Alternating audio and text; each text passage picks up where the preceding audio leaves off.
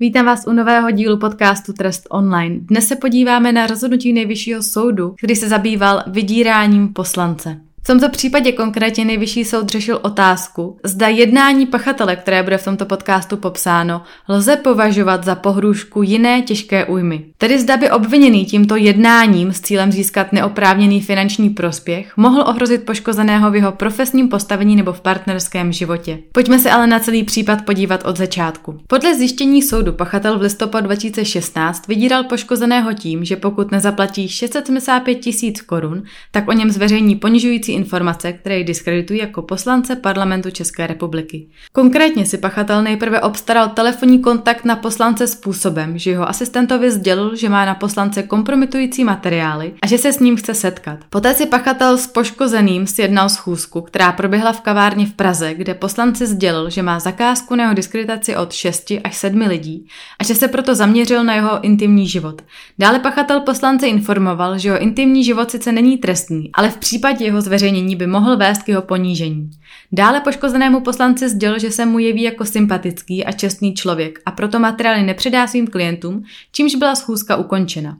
Avšak pachatel následně poškozeného poslance opětovně kontaktoval a ve zprávě mimo jiné sdělil, že mu při osobním setkání sice slíbil, že se zachová čestně a to, co bylo předmětem jednání, nijak nepoužije, avšak s ohledem na tříměsíční práci jeho lidí, nasazení operativní techniky a použití aut bude po poškozeném poslanci požadovat úhradu nákladu nejpozději do 2. prosince 2016 a to ve výši 675 tisíc korun s tím, že pokud bude mít poškozený zájem, dostane po zaplacení částky veškerou pořízenou dokumentaci.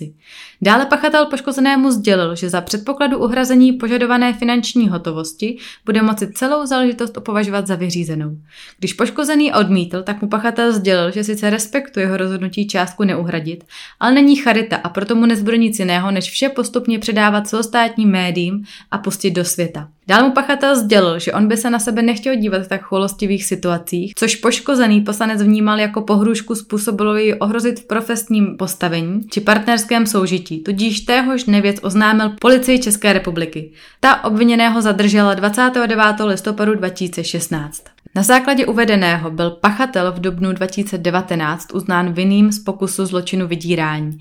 Za tento trestní čin a zbíhající se přečin poškození cizí věci mu byl uložen trest odnětí svobody na dobu tří let ve věznici s Ostrahou. Dále mu byl uložen peněžitý trest ve výši 150 tisíc korun. Proti usnesení soudu se obviněný odvolal. Jeho hlavní argument spočíval v tom, že se nedopustil pohrůžky jiné těžké újmy. Připustil sice, že vydírání spočívalo v seznámení veřejnosti se sexuální orientací poškozeného a s tím, že poškozený do svého poslaneckého bytu placeného z peněz daňových poplatníků zve mladé homosexuální partnery, ale podle něj toto nelze kvalifikovat jako pohrůžku jiné těžké újmy, která ani není zákonem blíže definována, protože tyto informace nejsou schopny přivodit žádnou vážnou újmu a nevedou k narušení kariéry. Odvolací soud toto odvolání zamítl jako nedůvodné. Obviněný se tedy obrátil na nejvyšší soud. Nejvyšší soud jako soud dovolací se ve svém rozhodnutí zabýval otázkou, zda za pohrůžku jiné těžké újmy lze považovat právě zmíněné jednání pachatele. Tedy zda by obviněný tímto uvedeným vyhrožováním s cílem získat neoprávněný finanční prospěch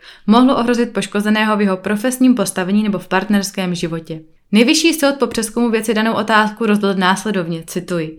Jednání pachatele, který v úmyslu získat neoprávněný finanční prospěch vyhrožuje poškozenému zveřejněním takových informací týkajících svého intimního života, které s ohledem na jejich obsah jsou způsobila jej ohrozit v jeho profesním postavení nebo v partnerském životě, lze považovat za pohrůžku jiné těžké újmy podle paragrafu 185 odstavce 1 trestního zákonníku.